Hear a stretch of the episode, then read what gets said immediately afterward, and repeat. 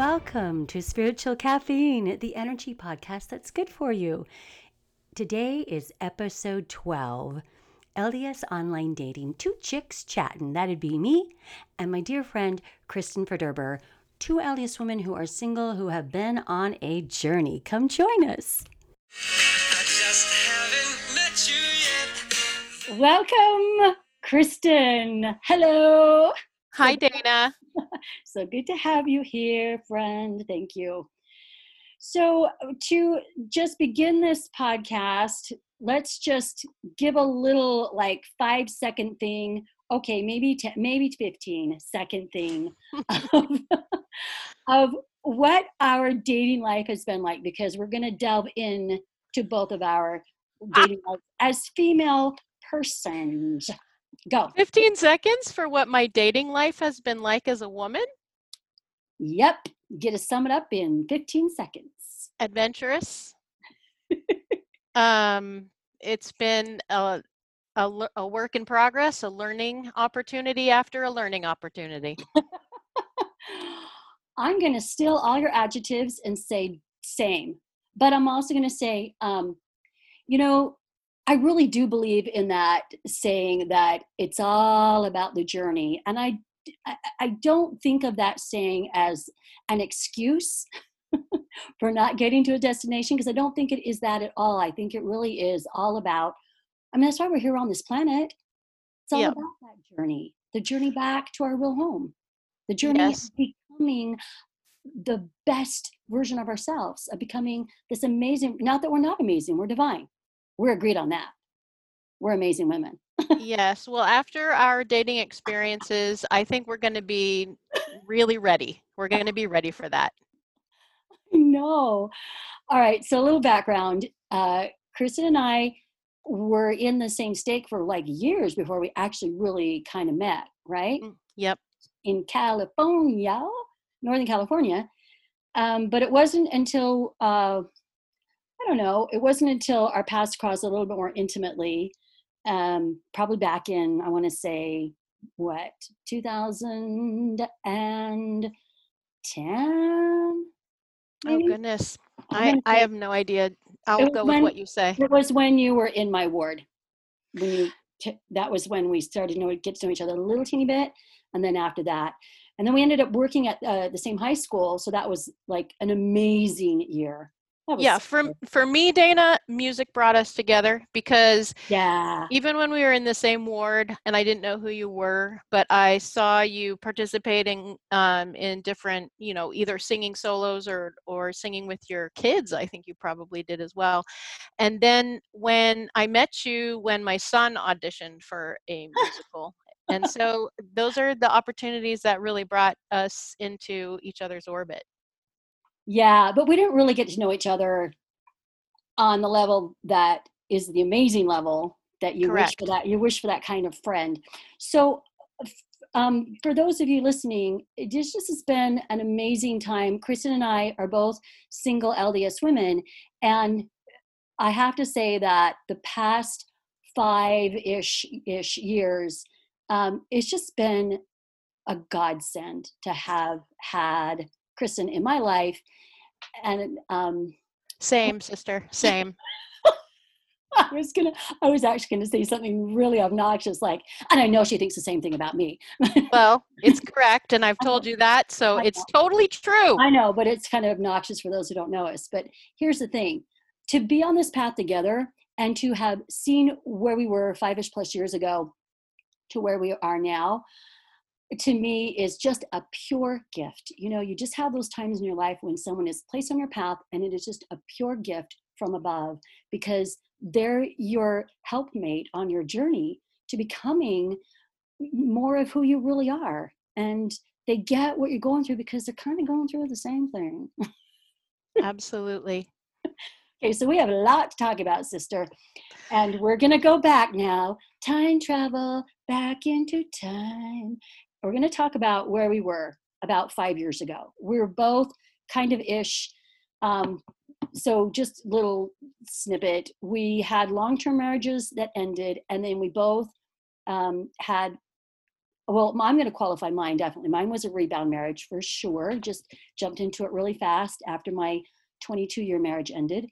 Um, how would you qualify yours, Kristen? Upon reflection, I would.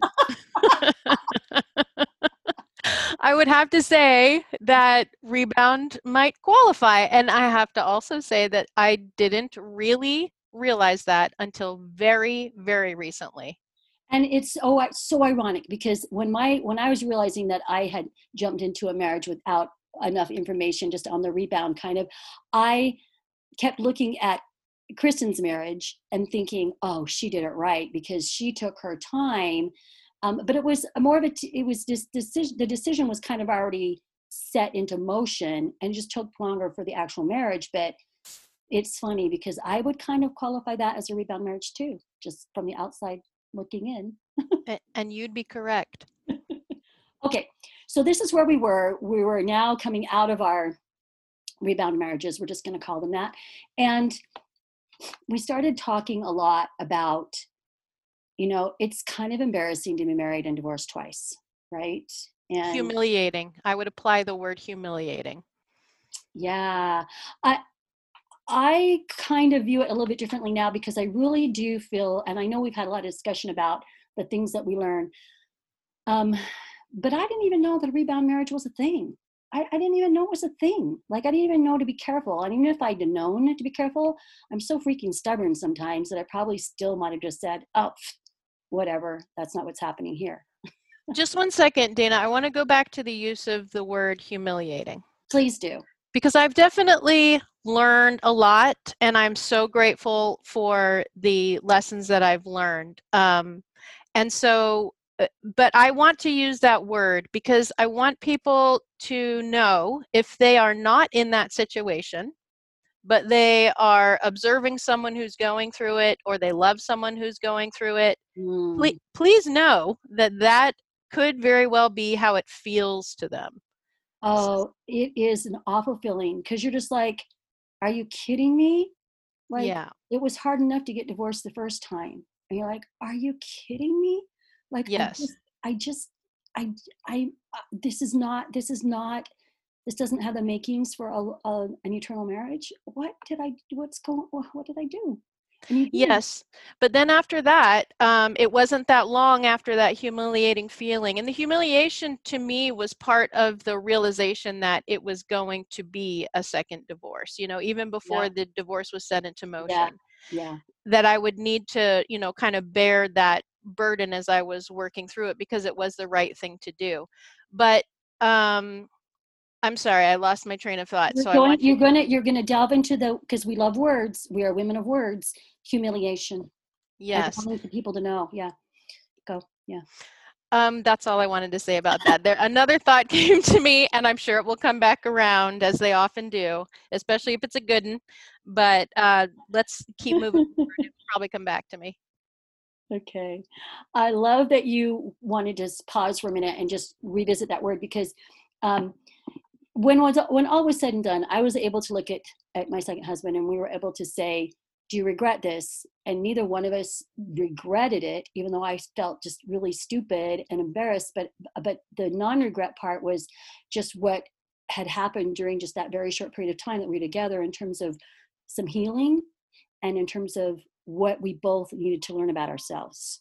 So yes. I want to say, you know, those are all uh, uh, if I try to put myself in the mind of Heavenly Father and Heavenly Mother, looking down on my on my earthly children, be, as just you know a normal, very flawed parent here on earth, when I see my kids doing stuff, even though my brain is like, mm, I think you're gonna maybe not be happy about that, Joyce.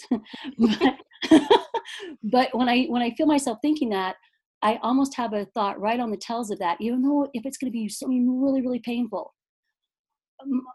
I just can't help but have this other thought that's like, well, you're sure going to learn something, you know, and who am I to prevent you from learning that? Like sometimes that's the only way that we can grow and learn. And I'm not trying to make an excuse for a bad decision. I'm just saying we can learn from every decision. And I don't even know sometimes if a decision necessarily is bad if we have progressed and learned from it. I, I don't know that I would qualify it like that. Yeah, you know, I appreciate that, and also the words that you're saying uh, are prompt. It's prompting my thought so that I can remember what I was thinking of earlier. okay. How about that? Yeah, yeah. So the second time, in addition to feeling humiliating at first, it it wasn't very long before I had to address the fact that I had had two failed marriages, and I was the common denominator. yeah, that's a that's a very stark thought, and Yeah. anyone who's been through that has had those thoughts and more, right? Yes. I mean, at that point, um, it just become. I mean, the onus is really on me to do the work at that point. There, it could be a little bit convenient with the first failure for me to, you know, blame or kind of assign responsibility, but that it, that really doesn't help you to grow. Mm-mm. Um, and the second time around, I I felt that okay, so if this is happening a second time, um, I really need to identify why. What am I doing that is causing this to happen? I, I had to look at that in a way that I didn't feel like I had to look at the first time. I completely 100% agree. Same same here. You you really are. I mean, talk about. I mean, I feel like we're already pretty self-reflective people, but it put me in a whole nother universe of self-reflection. I'm going like really putting the brakes on and going, okay, what in the world do I need to examine about myself? Like, and, it involved a lot of prayer to like, Heavenly Father, just help me reveal stuff to me that I need to know. Like, help me on this path because uh, this is not happening again. it's not gonna. Well, and you know that promise is very true. Um, it's very true that if you ask sincerely to um, to see what the flaws are and to see what the what you need to do to change, it will be revealed to you. Yeah, and it's they're painful ways too, and they're also gentle ways, which I really appreciate. Yes. I appreciate the incremental knowledge that's more gentle, but there's also been the in your face, oh my goodness, that hurt to realize that about myself. Yep. Um, okay, so this actually segues very nicely into the second thing I wanted to talk about, which is what we thought then when we first started dating again after our second marriage marriages ended and and what has evolved over time so i'll i'll just mention one silly thing i thought and this thought that i had really kind of drove me into this quick rebound second marriage and so this was it was a big thought that changed and the thought was this oh i have tried to make my original eternal marriage work for decades and it didn't so now boom i should be totally deserving and ready to have my real eternal marriage happen now Wow. How'd that work for you? Did not work. As i can attest to right but that thought drove me into like my second marriage so fast like okay i've been patient and all this stuff and i've worked so hard and i've tried so hard so now it should happen like right now it should happen which is such a you know i mean just and it's born out of yearning for that. We all yearn for that uh, eternal love. I mean, man is not meant to be alone. Woman is not meant to be alone. We know that the ultimate relationship is that that is in uh, similitude of our Heavenly Father and Heavenly Mother. So they're our role models. That's what we yearn for, to have Yes. that.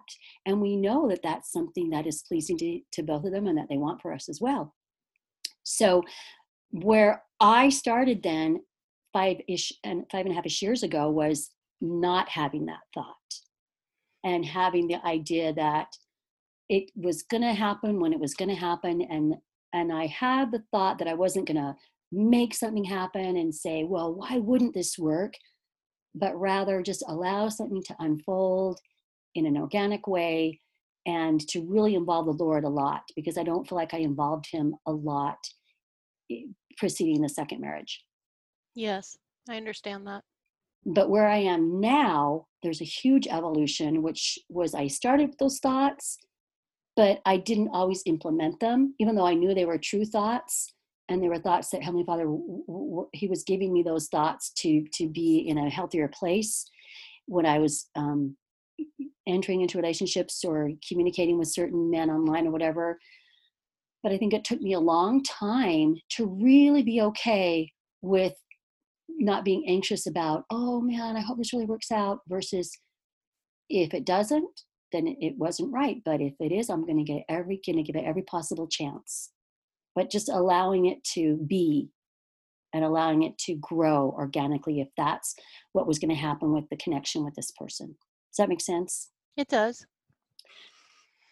That's one thing I feel really grateful for. That I feel like I've evolved a lot from then until now. Okay, what what do you think that you have evolved a lot in looking back then and where you are now? Um, I think then I I think I slightly misinterpreted some things, but uh, but I think I was heading down a better direction. And I think at the time I was like, what I need to do is I need to cast my net wider um, and I need to open myself up to uh, more possibilities and that sort of thing. And that led to some really great learning experiences. But I've definitely learned over the course of time from five years ago to now that I actually needed to identify things a little bit more specifically, and I needed to identify them in terms of who I really am it wasn't so much about I needed to widen the net of the other people I was meeting and be open to that as much as it was I really need to spend some time figuring out who I am and you know how I connect to people and what what are the things that I really need and what I am looking for and to get really real about that. You know i think it, uh, same right. I'm just going to say same everything you say same.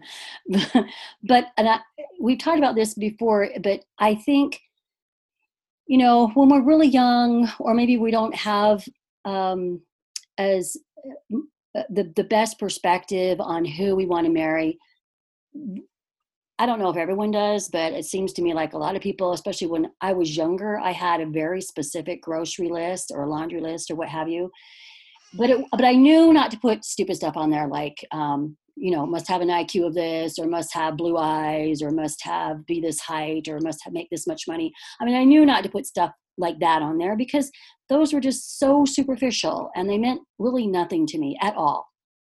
I totally identify with that. I right? I get that. Right. But uh, so but then then you know I did start having things on there like um I don't know, it was like really important to me to be able to like like books. I love literature, I love books. We both are former English teachers and I really couldn't imagine myself being with someone who didn't like to read.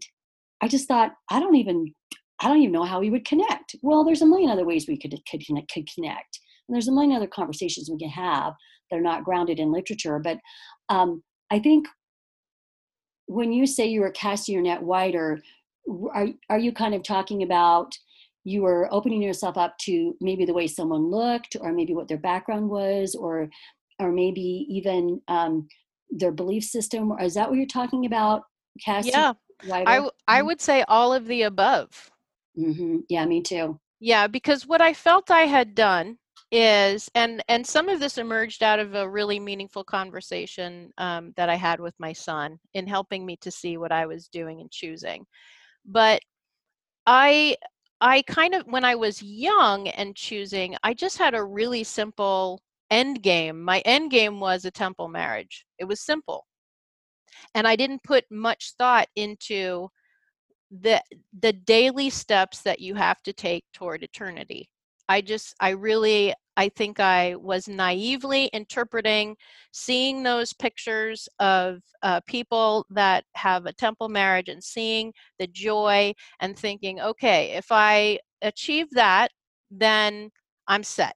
And, and I know that the way that I'm explaining it right now is sounding very simplistic, but I'm afraid I probably was that I was very simplistic about it. I thought that's what I needed. I didn't think about the myriad elements that are required for connection and for people to have a relationship with each other that lasts. And so then um, next I thought, okay, so I was overly focused on that temple marriage. And so what I really need to do is think more about just a good person, you know, a good mm-hmm. man. And um, but then that was, I think, just I think it kind of went the other direction of what I needed it to do. It didn't really refine me or who I am or things I needed to do differently. It was really still putting the onus of it on finding that other right person. I know, right? Because I think, and I've I've heard this um, from a lot of different guys who I've dated or have had conversations with over the last five years that th- they recognize that there are women that they meet or date or even marry who presented one side of themselves. It wasn't like they were being fake or being deceptive, but it was just presenting not the entirety of who they were. They weren't being 100% authentic. And it was probably because they didn't feel like they could be.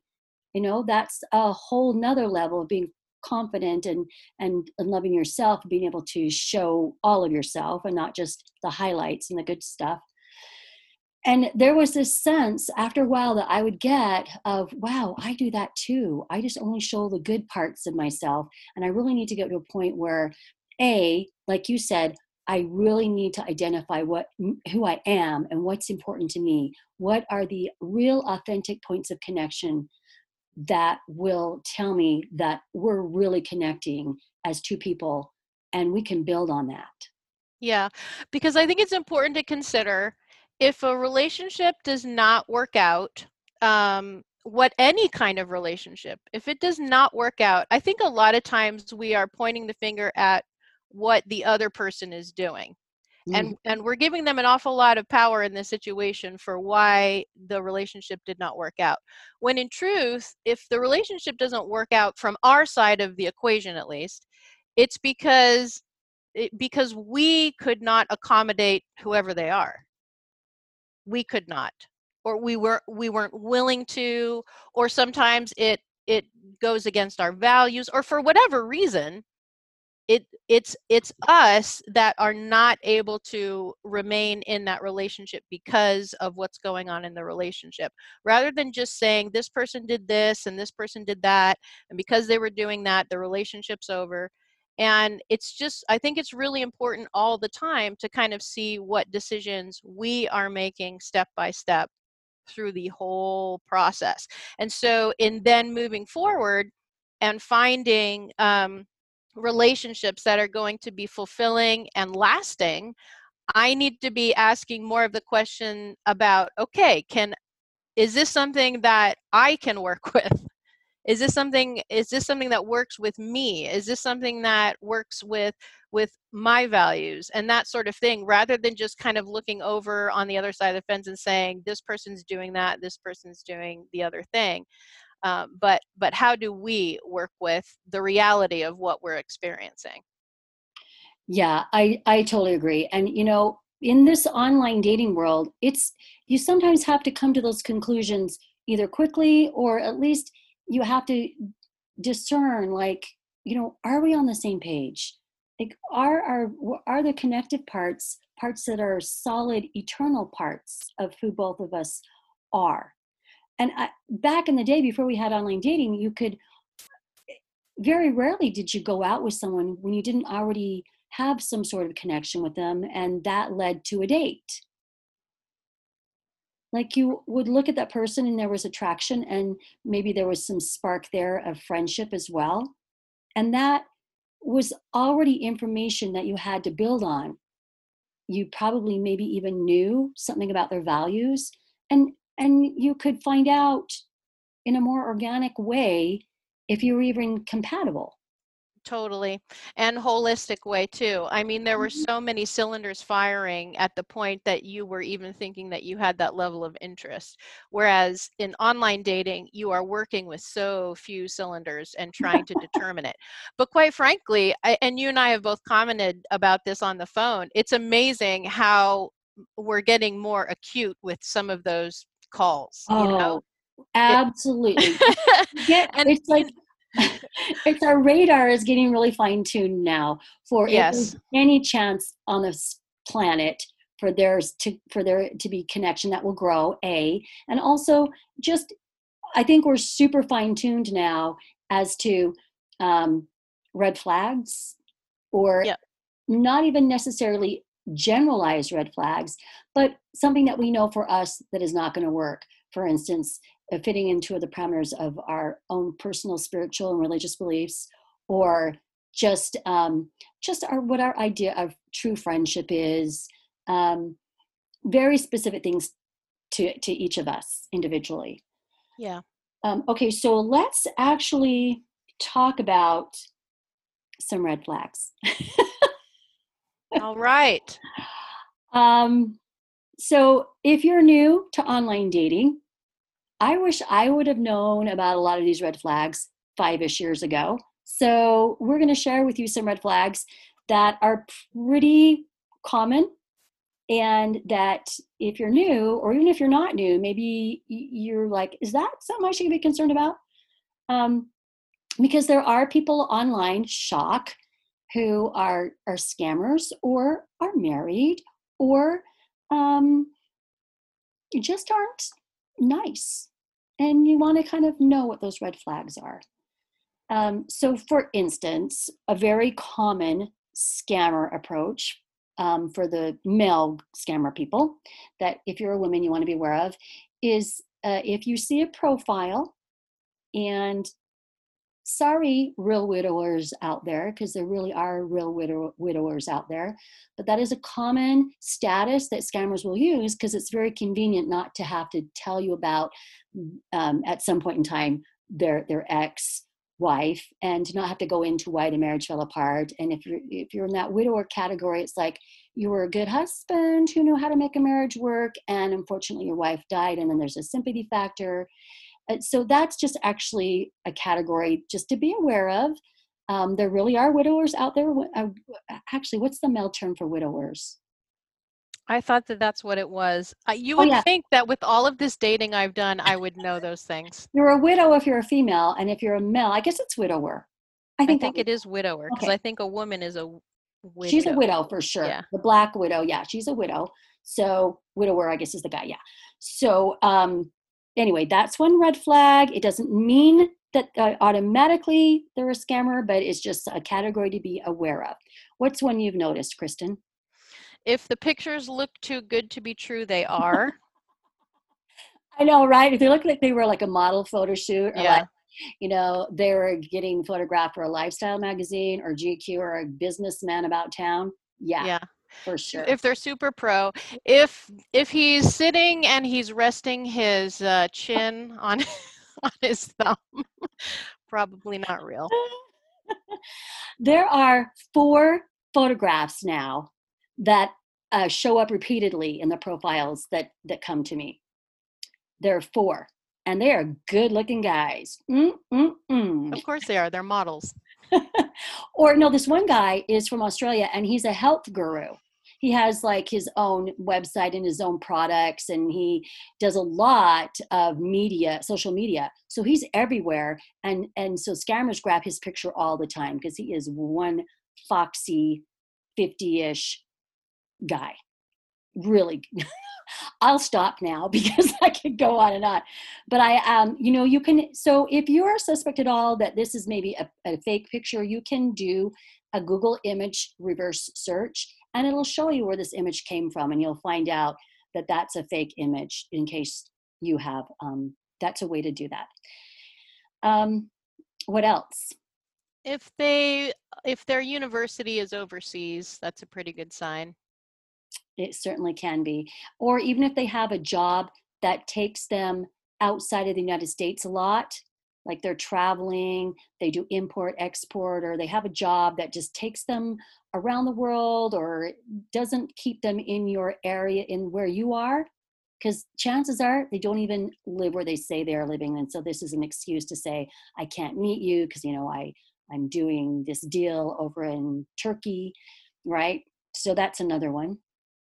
Now, in terms of flat out scammers, those are kind of the red flags for me. But are you asking Mhm. about other red flags of Let's- just um, let's go people- into other let's go into other red flags now. So let's say this person's not a scammer but then you've got some other kind of things and these can be more reddish orange flags. They they it's like you, you know use your wisdom and discernment.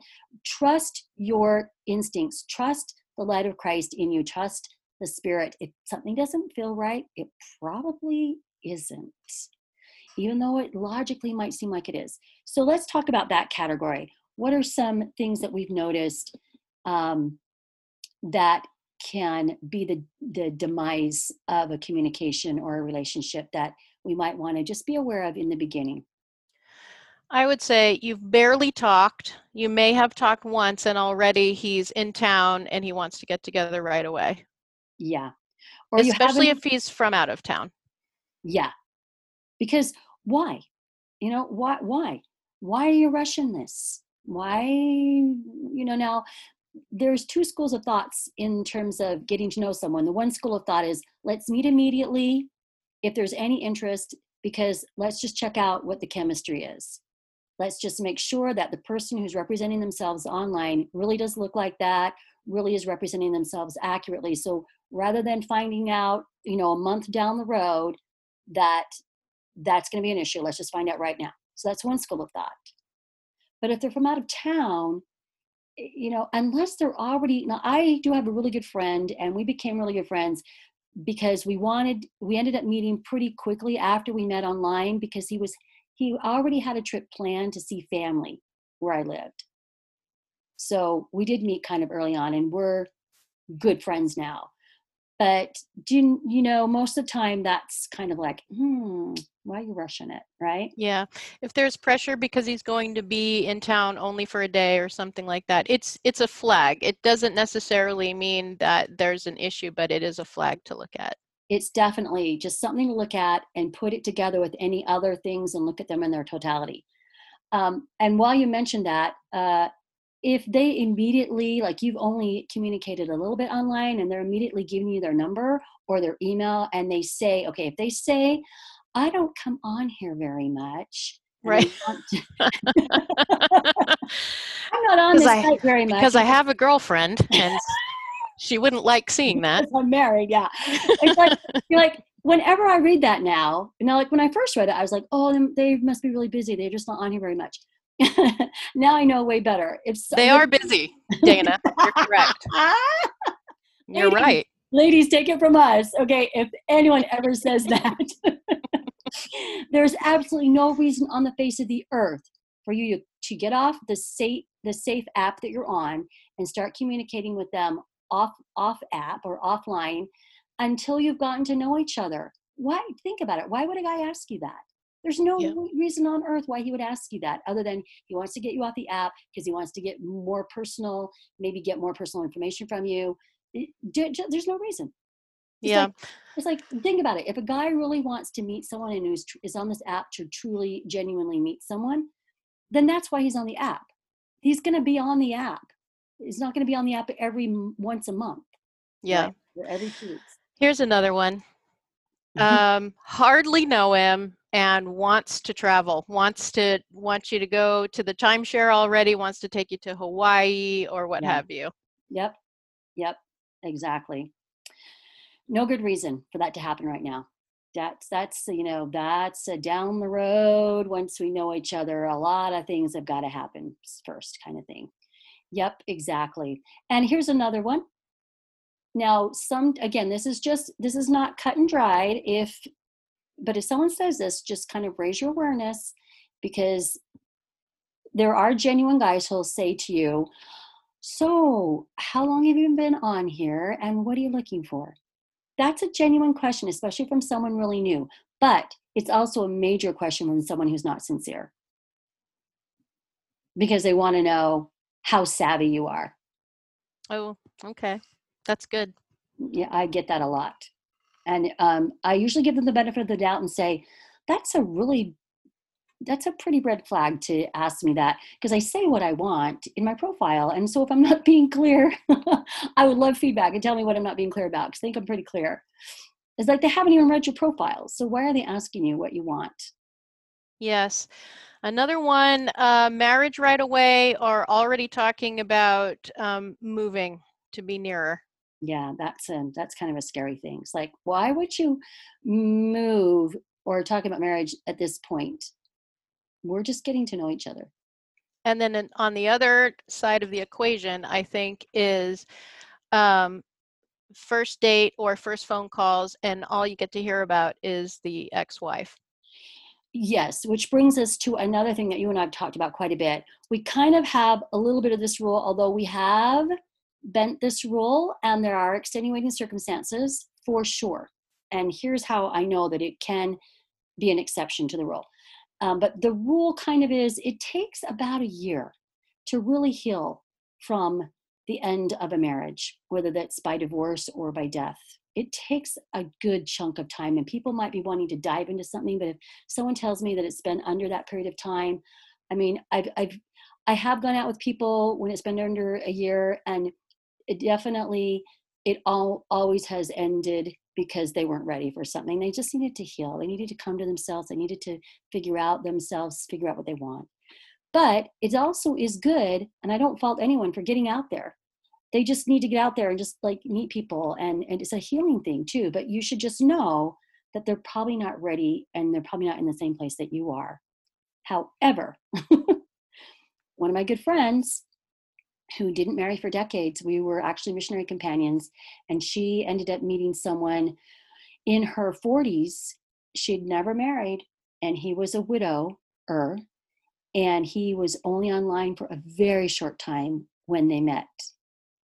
And it was the right timing for them.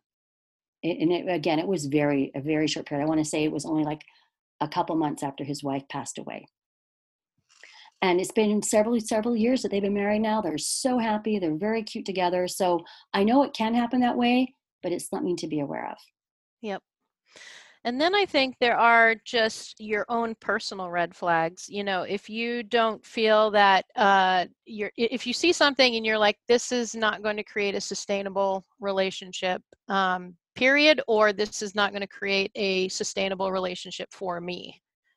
Yes. We got to identify those. I think you're so wise wise woman. Yes exactly and let's talk about those things now. Let's talk about how we've grown as individuals and what we've identified and we don't have to be specific if we don't want to be but just what's what important lessons have we learned? I'm kind of like squishing two ideas together. What have we learned? What have we identified? Or i won't say we. You me that is really important to us now that maybe we didn't know five-ish years ago um, man, I have so many things to say about this. So this program we're doing is like a 27 part program. Am I right? So I'm going to have plenty yeah, of time. Yeah. Part one, we'll have 26 more parts. Mm-hmm. Yes. um, okay. So gosh, I could go so many different directions. There are some, there are some red flags that are just really kind of funny. And I've I've noticed patterns, and it's just funny that there's been nothing to change my mind that this is a red flag because of the pattern. You know what I mean? Mm-hmm. So there's a red a red flag for me is someone who the first thing that they want to know is if if you like to stay in shape. That's the first thing they want to know. A hundred percent of the men that I have interacted with, and this is quite a few people who have kind of st- led with this, 100% of those did not ultimately work out.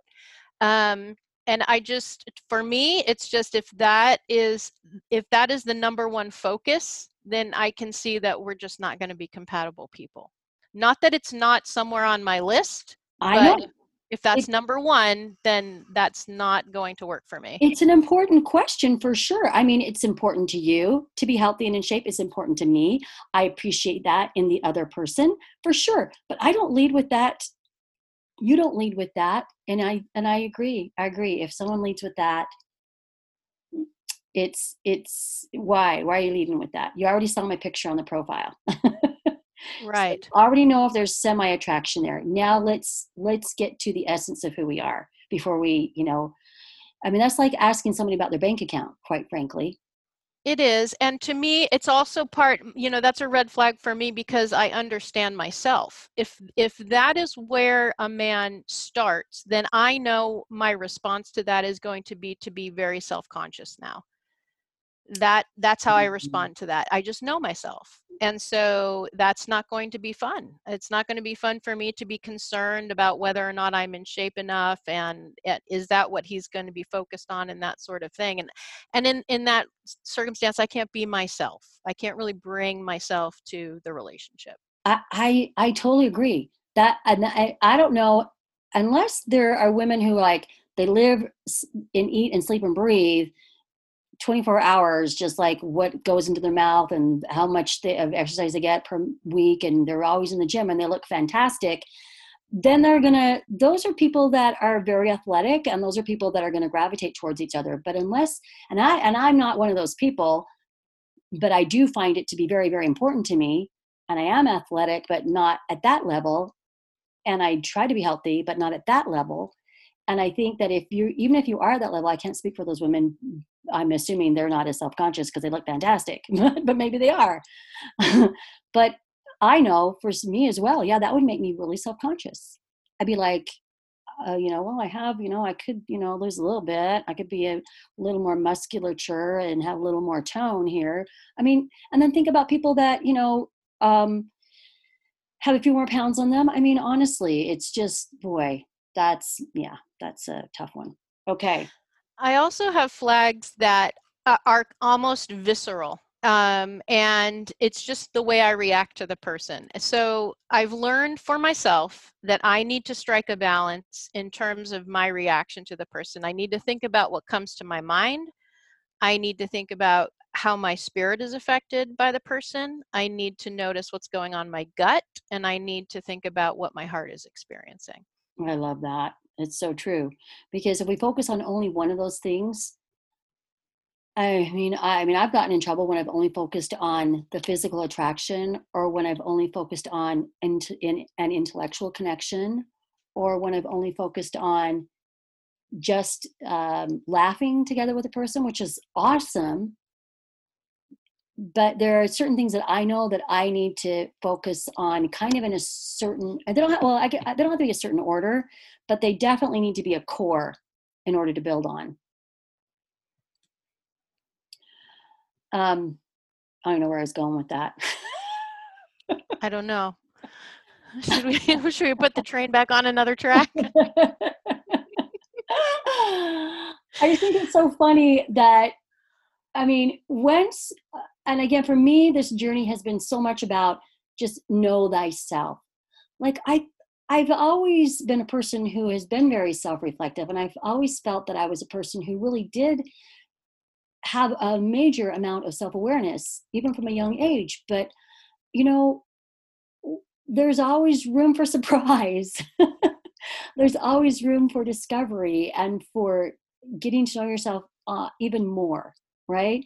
Yes. So, um, when you were mentioning some of the things that you thought going into your first marriage, the, I, I just felt like, wow, you're describing exactly how I felt too. I was, I, I, I went into it into it pretty naive, and I didn't even think that I was naive because I married older in life like i was in my late 20s for, so for me that was i felt that was a little bit older i'd already served a mission i already had been out in the world doing a lot of things that i that were part of my goal list in life and so i by the time i found my husband and um, we got married I, and he was older too i just felt like we had lived enough life to know what we were doing. And i do very strongly actually feel that that that was a marriage that um, was meant to happen and some amazing things came of that marriage.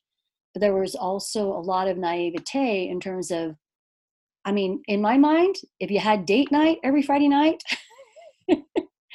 and if you just got along great and stayed friends and talked a lot um, you were good to go especially if you were both committed to the gospel Sure. um, and so there were a lot of things that I didn't understand about marriage, and a lot of things that I'm glad that I know about marriage now. And having just observed couples that have been together for decades and still like each other and still friends, and yes, they've been through really hard times, and they've been through moments in their marriage that have been really dark. they've come out on the other side. And those are the people that look at and go okay you guys are rock stars and i want to be like you. I want something beautiful. And there are a lot of lessons that i have learned um, over the course of the you know the first several decades of my life. I've i've learned i've internalized i've thought through i've um, prayed i've asked friends you know i've talked your ear off. And then we got we no well, let's rephrase that because we have well your ears are still on so i guess that that was you know i was taking some liberties with that. A little, a little bit of liberty, a little bit of liberty, but it also makes it sound like you forced your words on me, and it's been the, it's been the absolute opposite of that. God put us together to help us on this journey, and yes. we each other just with i don't even know if we were to guess the number of words that we have given each other over this five plus year journey um I, the billion I, has it been a billion words? I don't know. I want to say it kind of has. We are we can be pretty effusive with our words. So a billion is probably conservative but they've been words that have helped each other on our journey. And it's a re- been a really important very important thing now and that is key. That is kind of like going down a, another another direction but I, I can't underscore that m- more. I mean that is that requires so much emphasis. Have good people to reflect with. Have oh, have yeah. real friends that you can talk to that will tell you the difficult things that will love you up when you're needing some love you up moments and you've been all of that for me. Now we could we could go on for a whole other rest of the episode about how much i love you but i do want to get back to this point. Yeah and um, also wait let's just but well, i just also want to point out too if if you're a married person and you're listening to this podcast and and you're maybe and it probably has nothing to do with your life but maybe you have someone in your life who is single who is has either never been married or has been through a divorce please understand that you can be of such value to that person even though you you know you don't have a lot in common in terms of your marital status but you do have so much to contribute because you can help this person um, you can model what a good marriage is like. And i know we know not every marriage is perfect but there are there are ways of approaching and of, of having productive conversations and not productive conversations, and of being able to progress and get closer and work through stuff and not and get further apart. So you have something to contribute as well because if you're a person who's divorced, more than likely you're looking for good examples and good role models of what works. Thank you, Dana. And so, this beautiful relationship that I feel like I am ready for I another way that I have defined it for myself is by observing other relationships. And I don't even have to go outside of my own family. There are so many beautiful relationships, marriages, even watching my kids date. One of the most beautiful things I've seen is my daughter on a date with someone and hearing her laugh her head off in the same way that she would if she weren't with him, in the same way that she would if she were just with family. She could mm-hmm. laugh her head off with this person, and I could see her personality in all of its facets, which are many, coming out as they were interacting with each other. To me, I'm like, now that is a beautiful dating experience right there because she feels like she can be herself. And then when I observe uh, my son, my sons, and their wives together, and I see how they communicate with each other, how they care for each other.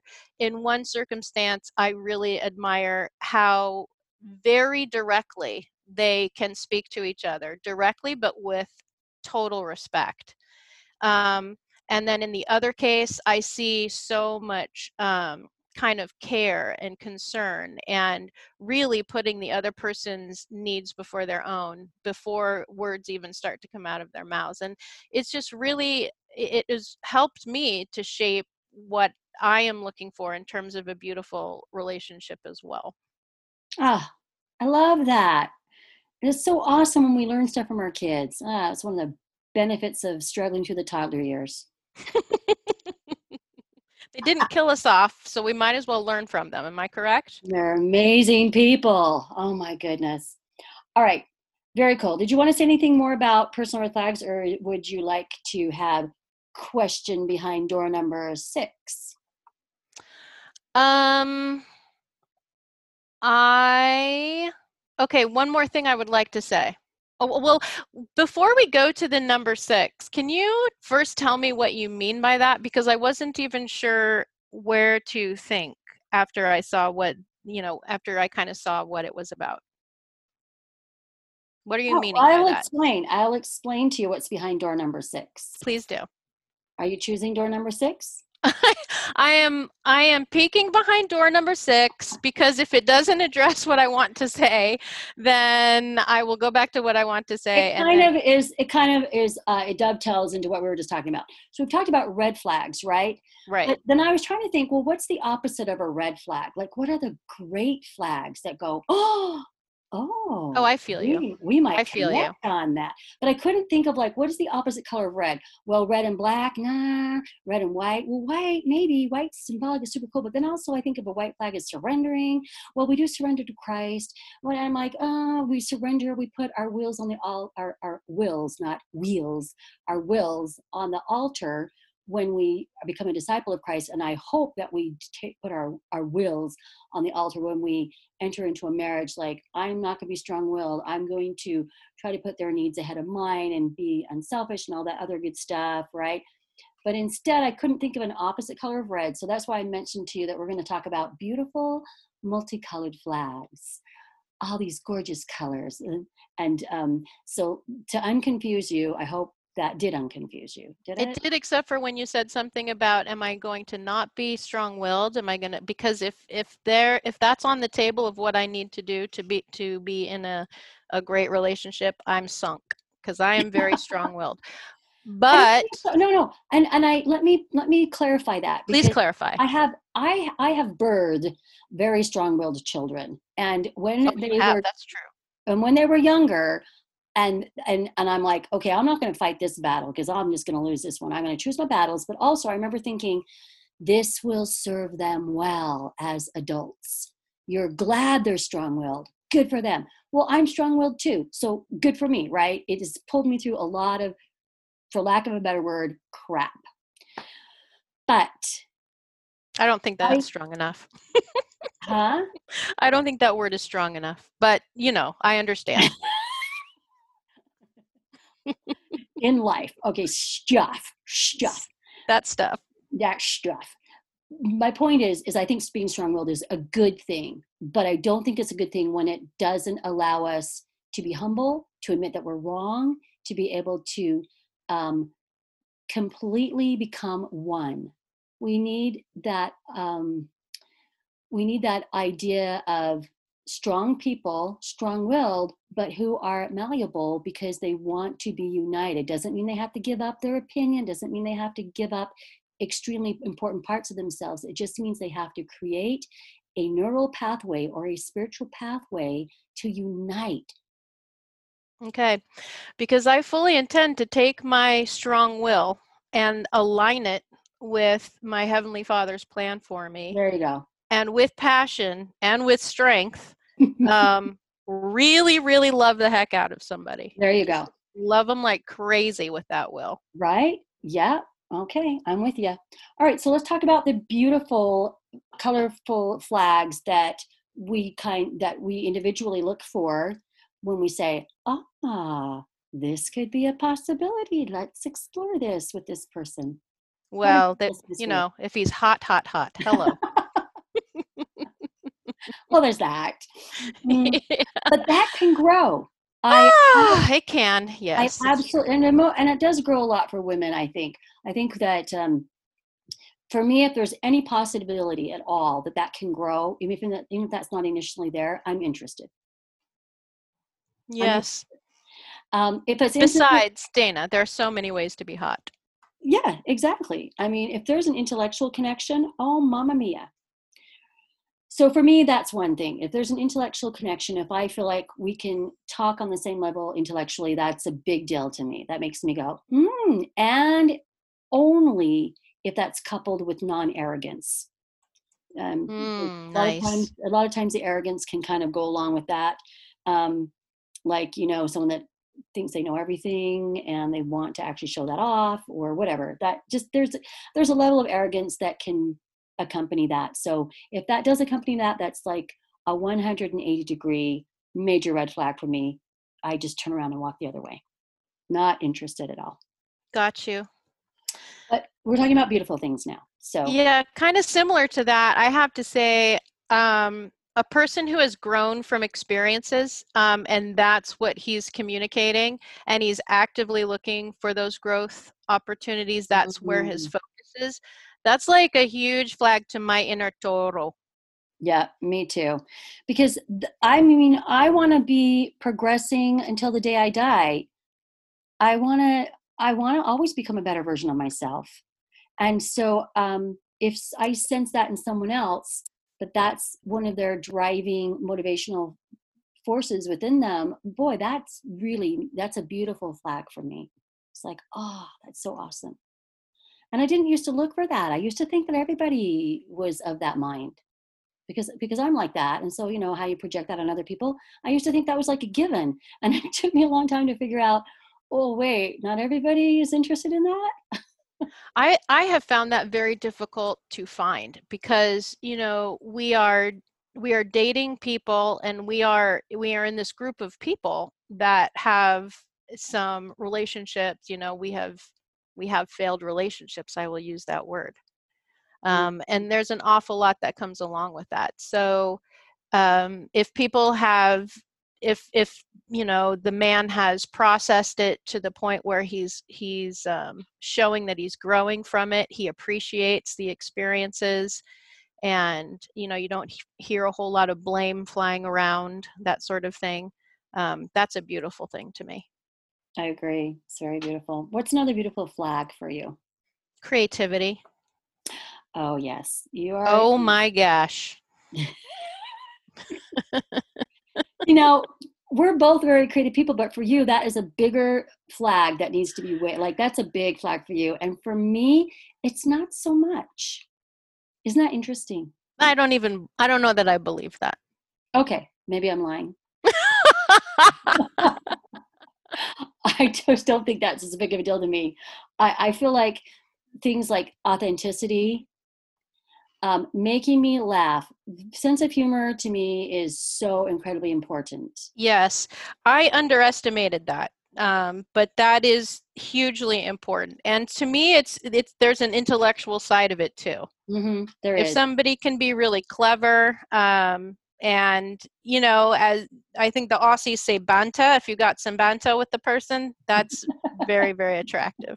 And it doesn't even, to me, it doesn't even mean that they have to be like stand up comedian funny at all. It can be really dry wit. It can be, it, but I Yes. just, I just need to be able to connect on that level. And I've connected on that level with a lot of different men in different ways, different kinds of humor, but it just has to be there in some form, some way that it connects this. And it does, uh, also, it does inform whether um, we're intellectually compatible as well, because senses of humor well there's so much different kind of kinds of humor. I mean i'll laugh at bill irwin who's like a modern day charlie chaplin with just his slapstick and his pratfalls. He's a genius with physical comedy.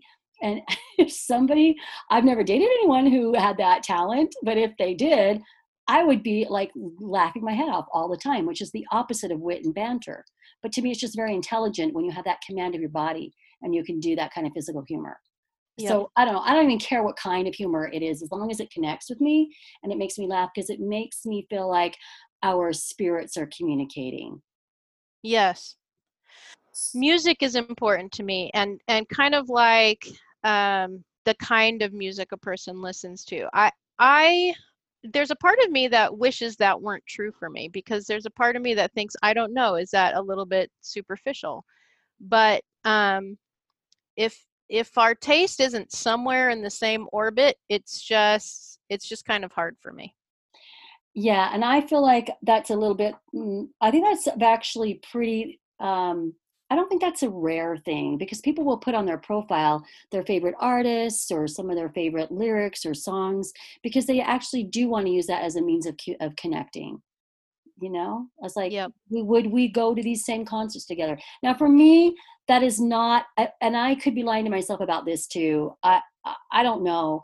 I I don't feel like that's as a big of a deal for me, um, just because I also have a really wide wide spectrum of genres of music that I love. So I guess I feel like almost anything that they were into, I would connect with them. And I love being Sorry, go ahead. I love being introduced to new artists too. I had a whole relationship that almost revolved around nothing but Sufjan Stevens. I'd never even heard of him before that, but I just was like, wow. He, he was like, yeah, I thought you'd like him. I'm like, yeah, I do. You know, and I ended up going to one of his concerts without him, by the way. we had sort of, we were no longer really in each other's orbit by the time the concert came along. So I ended up going um, by myself and then by inviting my daughter to join me. But it, it was really cool to like be introduced to someone new that I enjoyed. Anyway, okay. Um, any other beautiful flags you want to bring up that you've discovered about yourself that you didn't know before? Um, I, you know, I really love thinking that is flexible, not too rigid, you know, in terms of the way that uh, the world is viewed, people are viewed, Mhm. cultures are viewed. Yeah, me too. And I almost sometimes think um, if someone's going to put on their profile that they're a supporter of of one uh, political figure or another, it seems to me to be really divisive. And sometimes I think because they'll say, you know, if you're this person, swipe this way. Because in other words, I don't even want to talk to you. And I think, well, I don't support that person, or I kind of like that person, or whatever. But I'm thinking I would never put that on my profile just because I don't know. I just think that there's so much more to a person besides who they support politically. Now, maybe for some people that is a huge deal. And if it is that big of a deal to them, then I guess they need to put that on there. But I just think, I mean, I lived in the DC Beltway for 11 years, and, and I just, I realized that even though everything turned to politics and whatever benign discussion, even it was about flowers, it would somehow turn political.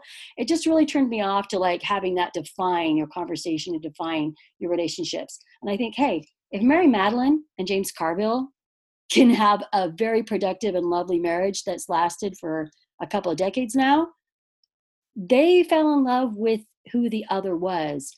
And they were able to miraculously get past the idea that one was in the major Clinton camp and one was in the major Bush camp. So, anyway, I just think, yeah, I don't know.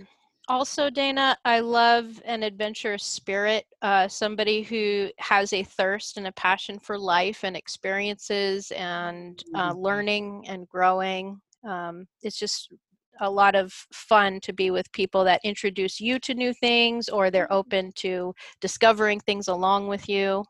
Yes, I agree.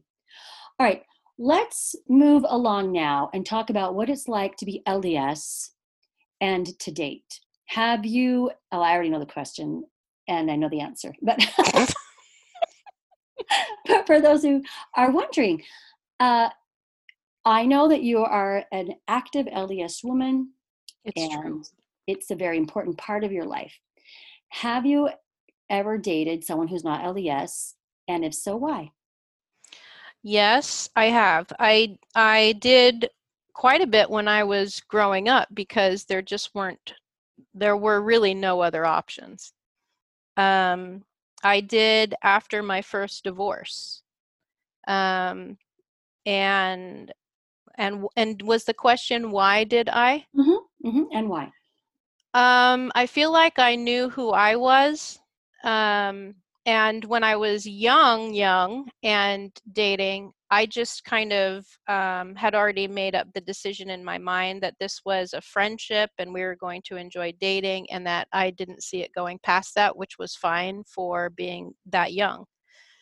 And then after my first divorce, I thought, um, my father uh, is the best man I've ever known and he uh, he converted to um, to the gospel very very late in life Um, but he was a rock and a supporter of our family living the gospel for many, many years. And I thought, um, I thought maybe what I really need to be looking for is a good man with integrity and not be really strict about a man who is LDS. And then the interesting thing about that is that now, as I'm dating now, um, it's kind of come back around for me that I will only date men who are LDS because I just need to start from that point with that person. It saves a lot of discussion in terms of why you're not going to be sleeping with them. That's true. Saves a lot of explanation, um, but it also, I also, I get torn about this because uh, there are. I mean, being LDS is not corner the market on being a good man by any means. And in fact, um, I've met some really beautiful and good men who are not LDS. So I basically, I'm of the camp of just saying, Hey, Heavenly Father, you know what I need. You know what, you know what, you know what person is going to be good, good for me and who I'm going to be good for. So just help me be open to that wherever they are it'd be great if they were LDS. That would just save that would just save a lot of I don't know. I, I actually I don't know if I'm going to say that. I was I was going to say that would save a lot of steps, a lot of different discussions, but there's nothing wrong with extra steps. There's nothing wrong with extra discussion. There's absolutely nothing wrong in my mind with connecting with another son of God wherever they are, if that's where that connection is going to happen. So, yeah, and well, I'm sorry. Did you finish what uh, you wanted to yeah, say? pretty much. I was just gonna say. So I've just kind of, I'm not hundred percent in the maybe that camp that you are right now. And I'm 100% because that is how I'm feeling prompted and that's how I'm feeling directed. Now, yep. I am wide open to the spirit. That is a very, I mean, that is my top guide. My savior is my top guide in my dating life. Um, it wasn't always that way. It is definitely that way now. Um, and so, like I said, my dad is the best man that I know. Mm-hmm. And so, if I or a friend of mine um, felt prompted to explore a relationship with a man who is not LDS, then I'm going to trust those promptings, or I'm going to trust that person who's telling me that that's the way she's feeling prompted. Mm-hmm.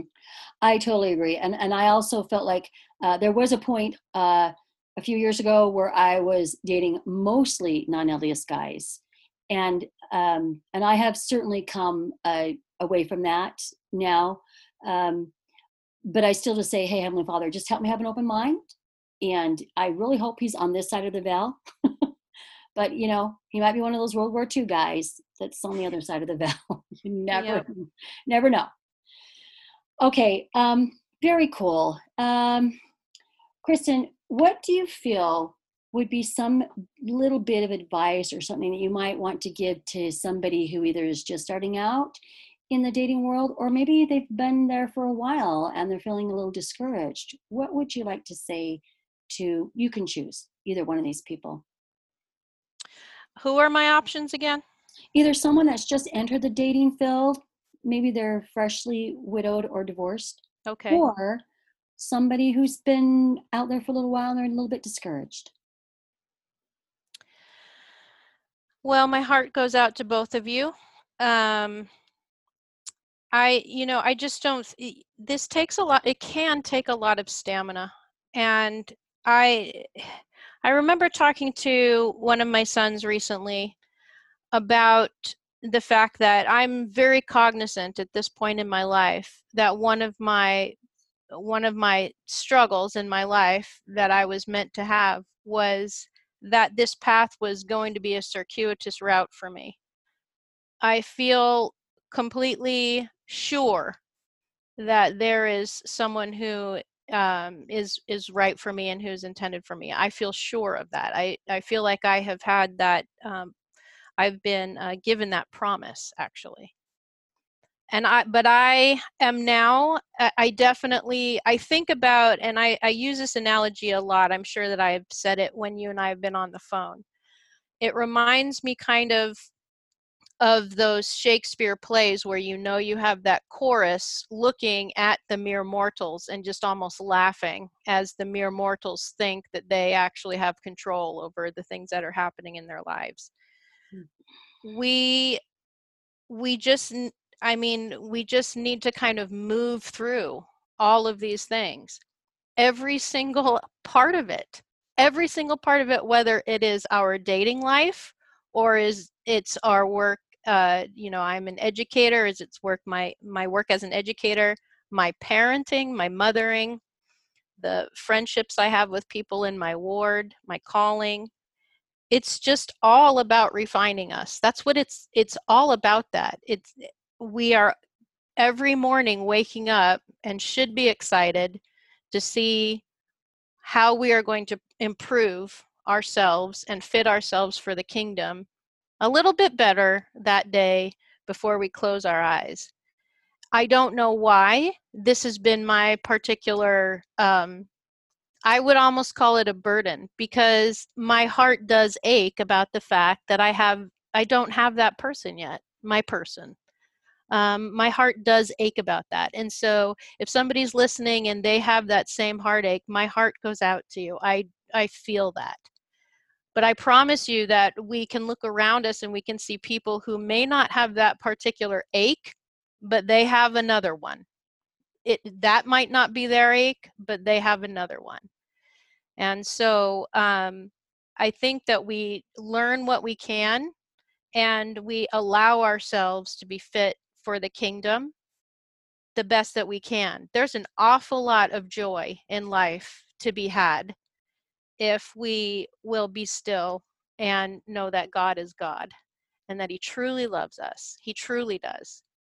Um, I think that's probably the kind of the, the words that I would offer for either of my friends in either of those positions.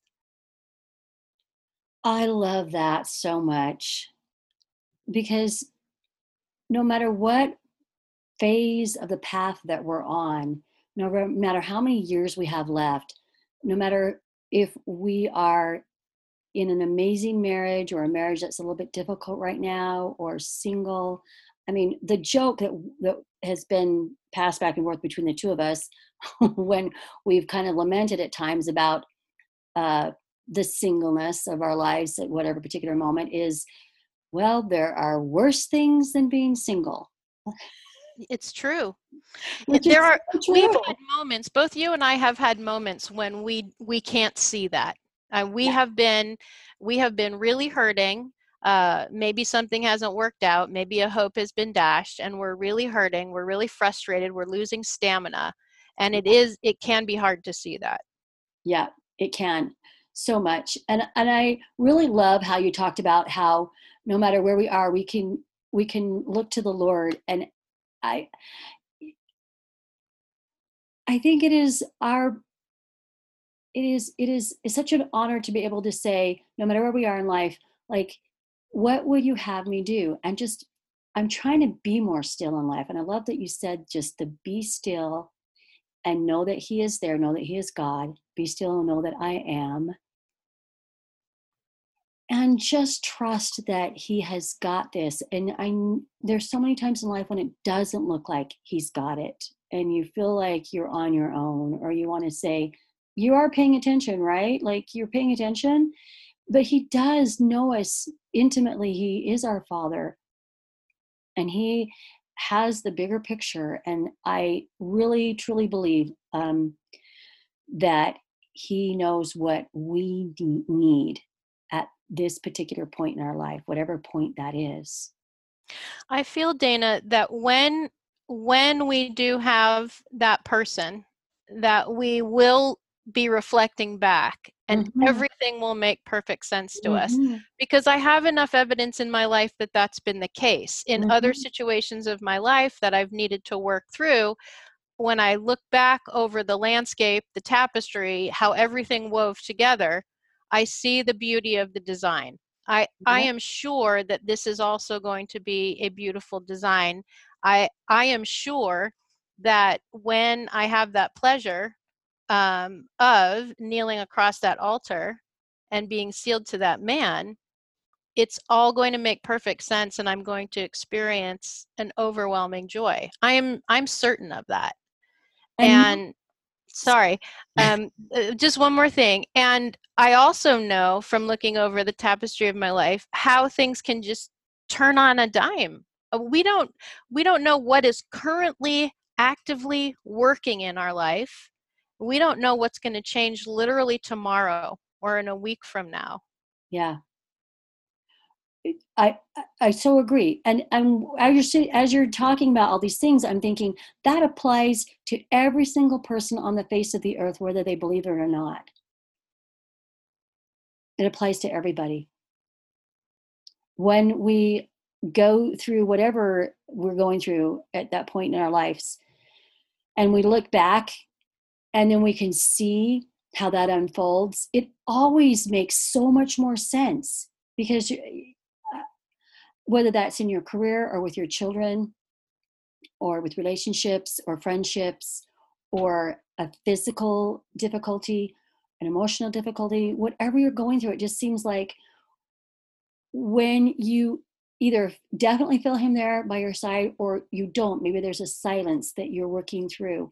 But if you just continue to reach upward and you continue to move forward, you look back and you see you see and you understand more of the timing. And I don't think that we always see and know that, but I do think that there will come a point in time when we will. I, I agree with you. We even I even think about this moment right now with you and I together. I know that you have you have really had some obstacles in your life. I I'm sure that I don't know anywhere near all of them, but I know plenty of them. And and I you floor me with what you've achieved in your life. If you hadn't gone through those things, then the last five years of our friendship probably wouldn't have happened, certainly wouldn't have happened in the way that it did. And we certainly wouldn't be here right now.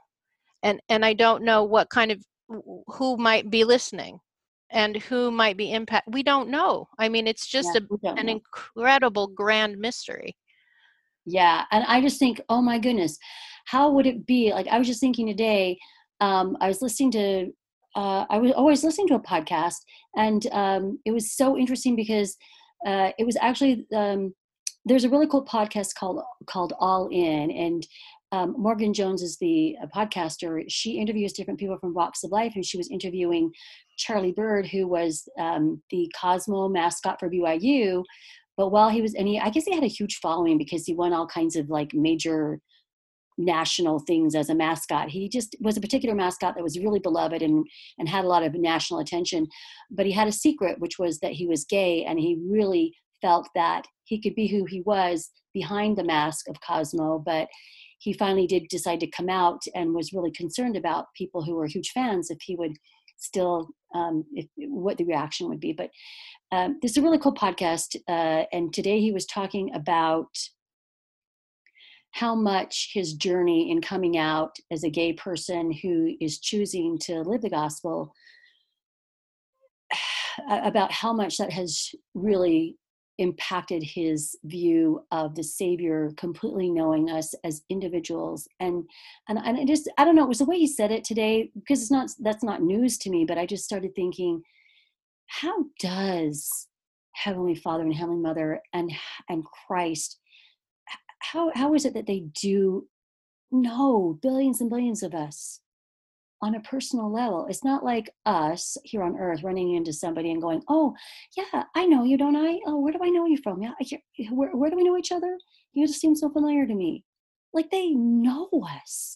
How is it that they can know us? How is their brain and their spirit so expansive that they can know every single one of us intimately and know what we're going through on our path. It just is mind boggling to me. It is. And they know us to the point where there's a specific plan for us and we fit and we're necessary. And so when we know that, when we truly understand that, and that that might be one one of the main points, Dana, is to truly understand that we are daughters of God that we are seen, we are understood, we are in the plan, and we are necessary. And when we understand that in those darker moments and those more difficult times, it helps us to kind of work, it can help us to work through it because we know that it's in the grand design. And you i've also shared with you at times that i i also feel like we probably knew we probably knew to some degree that we would have this particular difficulty and we knew about it we agreed to it and it was with complete trust eh, from our heavenly father that we could do it. Yeah i don't know what i was thinking if that's true. I, I do agree with you though that we are we cannot become the people that we become throughout the course of our lifetime without things that are just things that maybe we we look back on and just say how in the world did i did i do that? Well i only did it with heavenly father's help. That's the only way i got through that.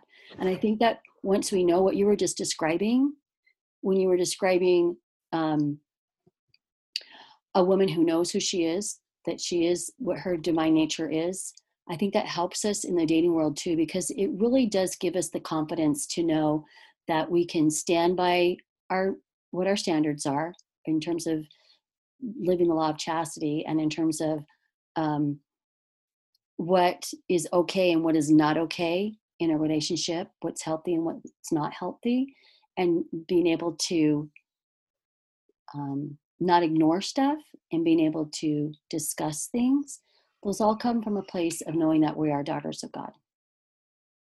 Absolutely. I'm sorry, did I hurt your feelings when I said I don't know what I was thinking?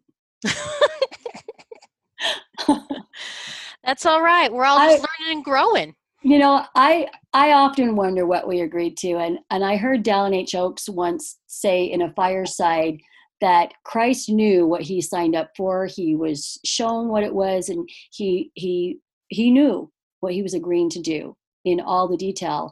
And that if Christ knew that, then doesn't it make sense that we knew that as well? And it was one of the first times I'd heard a general authority address that idea. Um, and I've I have wondered, you know, what because there's one thing, and of course there's a difference between knowing something intellectually and then actually living it. But I have wondered a lot about that, and I don't just I didn't mean to lightly discount what you said because I've thought a lot about it. It's just not it's just not doctrinal, and I just think, well, yeah, I bet you know. Then Dallin H. Oaks did talk about that a little bit, but it, I do wonder, and I know you believe that, and I think it's really cool that you believe that, and I I do wonder about it. Well, it makes sense to me. It makes sense to me that a loving parent would not send us into battle unarmed and unready. So i i just feel like we we did and it doesn't necessarily mean all the time that we uh that we win the battle. Um, but the confidence i think is there that we can. Yes because we are his his and her children.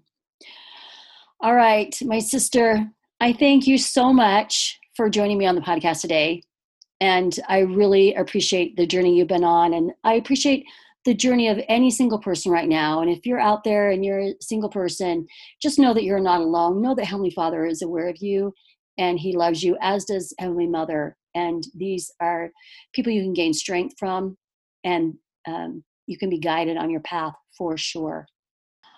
All right. Thank you. It's been great chatting with you.